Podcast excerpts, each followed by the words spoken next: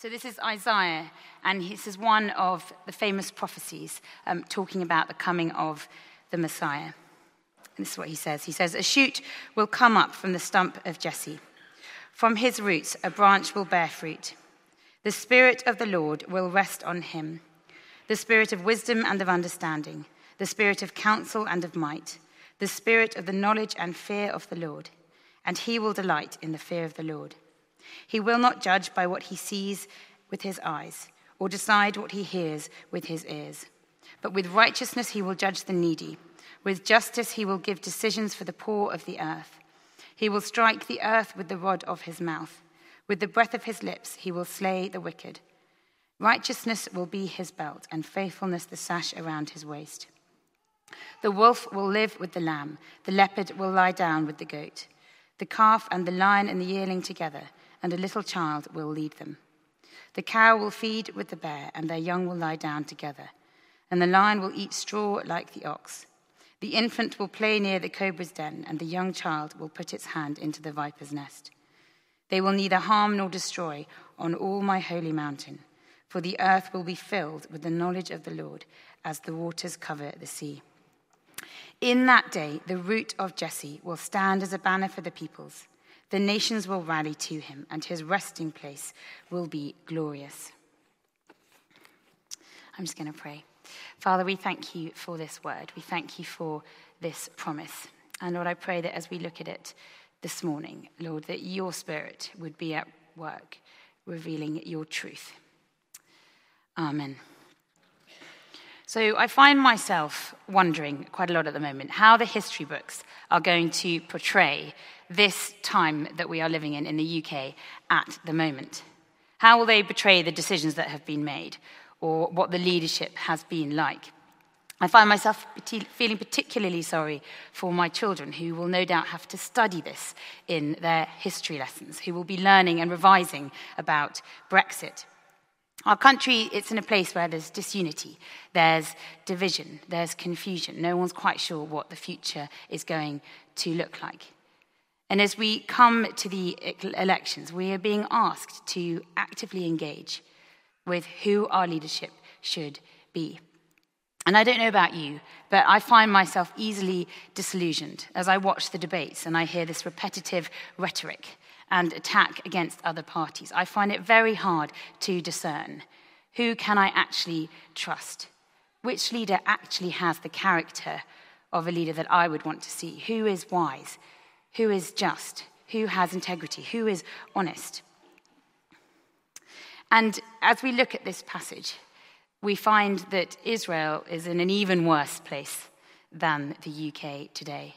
As Isaiah writes, Israel is divided, it's disunited. There's the northern kingdom of Israel, where 10 tribes of Israel are. Then there's the southern kingdom of Judah, where two tribes are.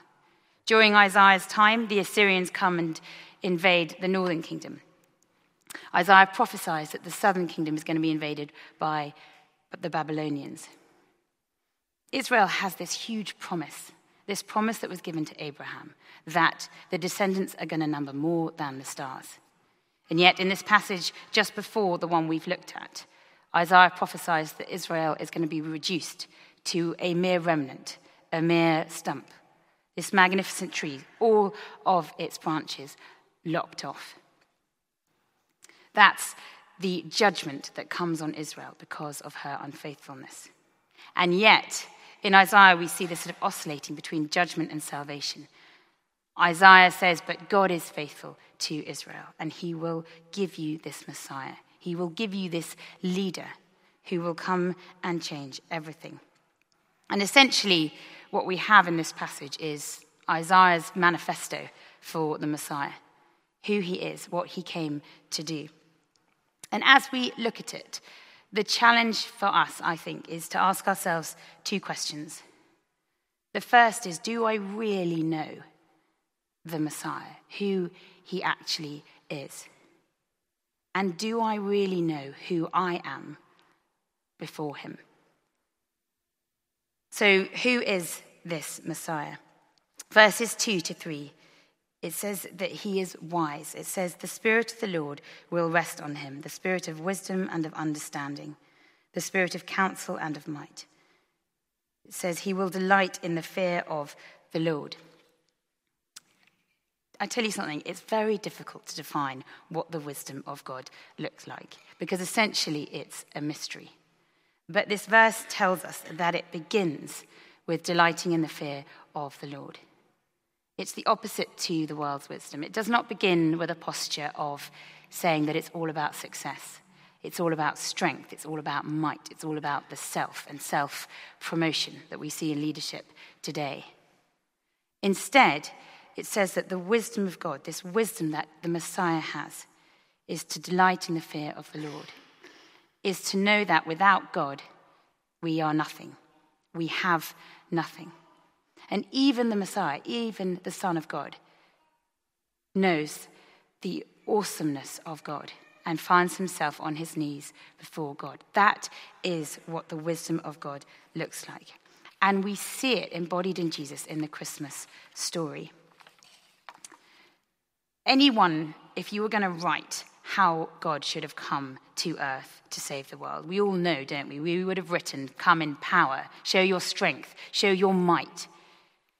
So, of course, God does the absolute opposite. He chooses the weakest possible entrance that God could have made into this world.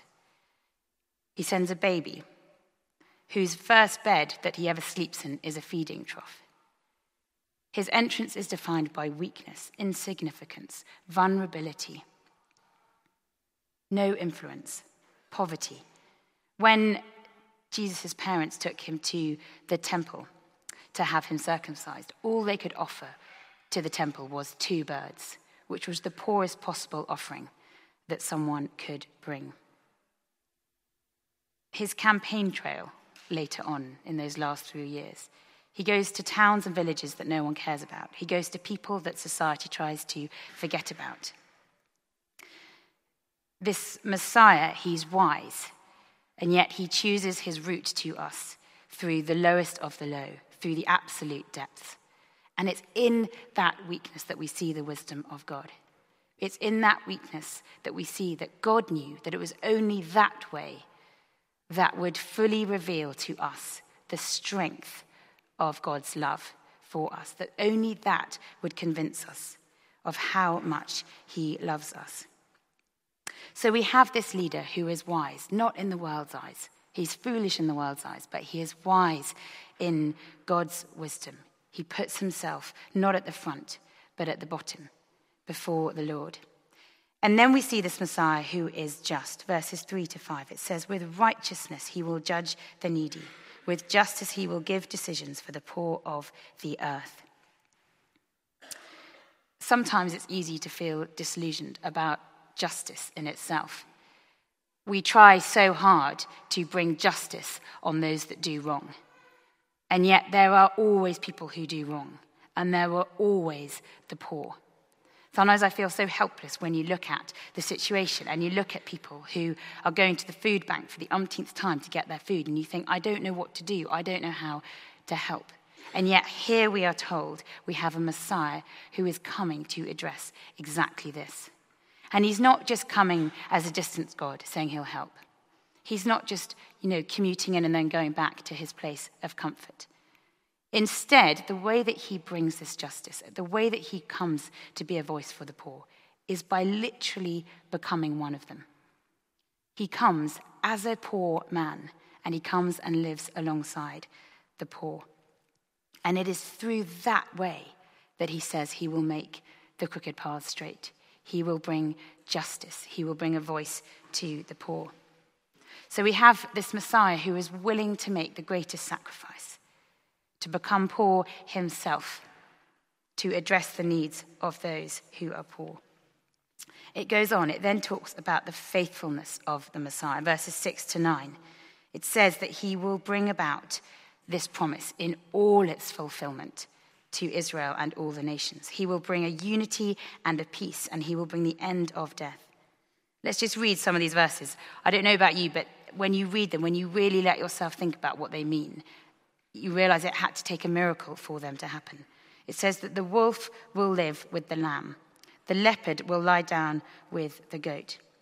It talks about children playing near the cobra's den.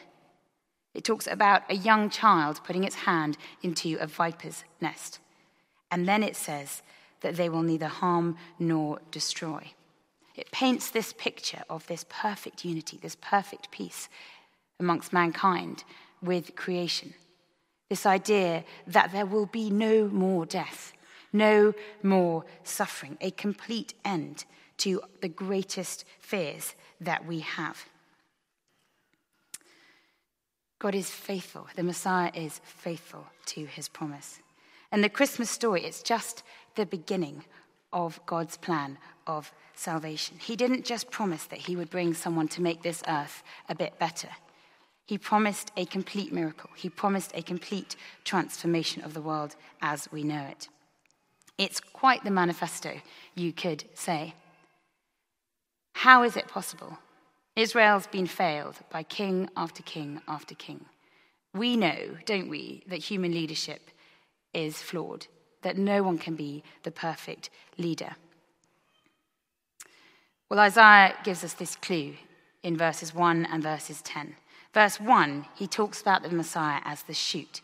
He says that there's this stump of Israel, and yet this shoot is going to come out of it. What he means there is a physical man, a physical descendant from the line of David. That this, will be, this leader will be a physical man. But then if you skip to verse 10, he talks about the root of Jesse. Jesse is David's father. So he's saying that actually the line of David is going to come out of this root, out of this Messiah, i.e., he is also God. The power in this story lies in the fact that we don't just have another human leader, but we have God Himself coming to this earth. That is the only reason why any of what we have just read is possible. Now, I've whizzed through that because what I wanted to do was leave space for us to think about our response to that. The luxury of Advent is that we are given this time to ask ourselves questions, not just to whiz through the motions, but to really challenge ourselves. What, our, what is my posture within Advent? Because remembering is different to anticipating. If you look at the Israelites, they had 700 years to wait from when this prophecy was first written down by Isaiah to when the Messiah finally came. They go into a sharp decline. By the time the Messiah comes, Israel really is only a stump. They are desperate. They have been longing for the fulfillment of this prophecy, for this Messiah to come for 700 years. They know their need, they know their desperation, they know their need for this Savior. And you can see it in the response of those closest to the Messiah in the Christmas story. When Mary is told by an angel that she is going to give birth to the Son of God. Her response, because she knows the Bible, she knows these promises, she's desperate for these promises, her response is to sing this song of joy that repeats the promises that come from the Old Testament. She is overjoyed. Elizabeth, Mary's cousin, when she hears what is happening, she says to Mary, You are the most blessed woman on earth. Joseph. Now, Joseph, poor Joseph, he's engaged to this woman. He finds out she's pregnant. It is not a natural assumption to assume that therefore she must be miraculously pregnant with the Son of God. And yet, in a dream, he is told that that is exactly what has happened. And with joy and serious courage, he chooses to believe it and stakes his whole life on it. That is how precious this news was to them. Is it precious to us? This is my 37th Christmas. I've been through the motions, I've heard the story, I've been to the nativities. It's so easy to either feel complacent or slightly numbed by almost the repetitiveness of it. My daughter, um, we were sitting in the car the other day outside school waiting to pick up my son. And we often have kind of kids' Christian music playing in the car. And the song, I admit it was slightly repetitive, but the song that we were listening to was saying, in many different ways. Jesus loves you. An amazing message. I turned around and looked at my daughter, and she was sat there with her fingers firmly planted in her ears. And I was like, Oh, hello, do you not like this song?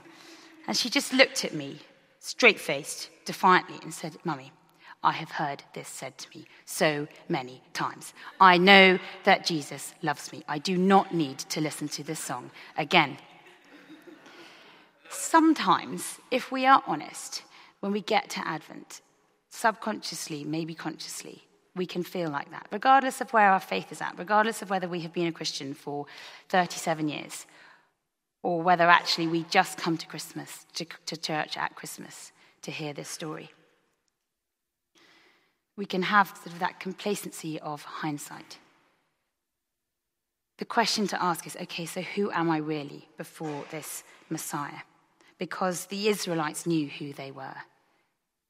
They knew that they were this stump, they knew their need. And actually, that's exactly where we are. Without this Messiah, the reality of our situation is that we are merely a stump. And without a new shoot, we have no prospects of life. We are in desperate need of being rescued.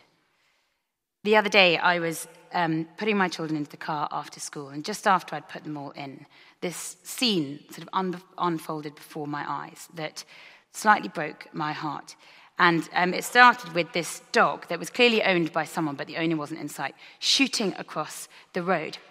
Now, I love dogs, and so I wasn't just going to let this dog wander off because I knew that somewhere there would be a distraught owner. A couple of minutes later, a mother and a son came around the corner, and they were clearly not having a good time. The mum was clearly at her wits' end. She was beyond stressed. You could see it in her words and you could see it in her face. And the boy looked incredibly forlorn. And the mum rushed off to try and catch this dog. The boy was left on the pavement. It was freezing cold. They had been locked out of their house, and so all he had was a pair of socks and a dressing gown on. And I didn't know what to do, but I found myself going up to him and saying, You know, are you, are you okay? And he looked at me, and he was the same age as my son, so it was even more like, and he just said, It's, it's all my fault. My mum is really cross with me. I was naughty at school, and now we're locked out of the house. She's meant to be going to work, and we've lost our dog. The mum then returned, having failed to get the dog. And there is no judgment here because I know what it's like to be a mum, stressed and to lose control. But she laid into her son in a way that just, I just, it broke me. And um, she then disappeared off to the house, I think. And this boy was still just standing there. And so I went over and I said, Let, us go and find your dog, because that's something we can do to help. And I found myself um, putting my, my arm on his shoulder and just saying, I, Your mum loves you.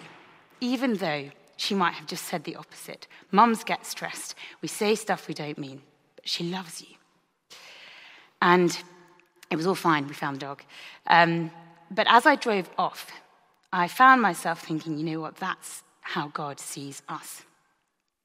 Forlorn, standing on the edge of a pavement with no shoes on and a dressing gown on, in desperate need of being rescued. And yet we don't see it in ourselves. We're so happy, aren't we, to say that a human leader is fallible, that human leaders will never really deliver all of their promises. And yet we are remarkably confident in saying that we can be the saviors of our own lives. Even if you have a faith, there's this almost magnet pull, magnetic pull back to thinking that we can do it ourselves. And yet, when we know our need, when we know our desperate need, the story of Christmas starts to look a bit different. we might, in some delusional moments, be able to say to ourselves, Oh, I can be wise, I can be just. And yet, the second part of this passage, where there is a promise that all death, all suffering will be removed, even in our most dis- disillusioned moments, there's no way we could say that we could achieve that. There is no way that we can say that we have an answer. Even the best doctor, he might be able to delay the inevitable, he might be able to delay death. But actually, without the Messiah, that's all we have. We have nothing without him. And if we know our desperate state, then the story of Christmas produces a reaction in us, a response in us that causes us to change every aspect of our lives. When we realize our need, we realize how incredible the Christmas story is that this God would become man to save us, to save us from this state. But that's not where it ends. The Christmas story is just the beginning. We stand in a totally different place to the Israelites. The Israelites are standing at the beginning of this passage. Isaiah, he wrote this prophecy down. He never lived to see it become true. They wait 700 years. We have the privilege of knowing that this first part of the passage actually happened, that Jesus actually came to this earth. We have a book that tells us these stories of Jesus walking on this earth, of literally coming alongside the poor, healing the sick. We know it's true. And if we know that bit is true, then we can know with confidence that the second part of this passage is true. We still see destruction, we still see harm, we still see injustice, we still probably all deep down have a fear of death, whether it's our own or whether it's just of losing those that we love.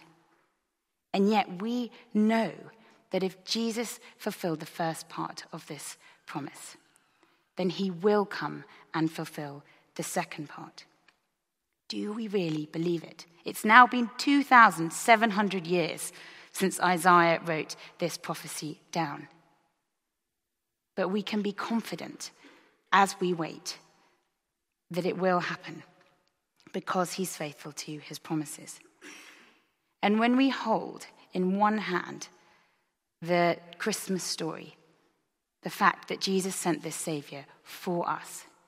we hold that in one hand, and then in the other hand, we hold this expectation that the story hasn't finished yet, that, that one day He will come back. One day, everything will be made right. There will be no more suffering, no more tears, no more pain, no more loss. When we hold those two in our hand, it changes everything.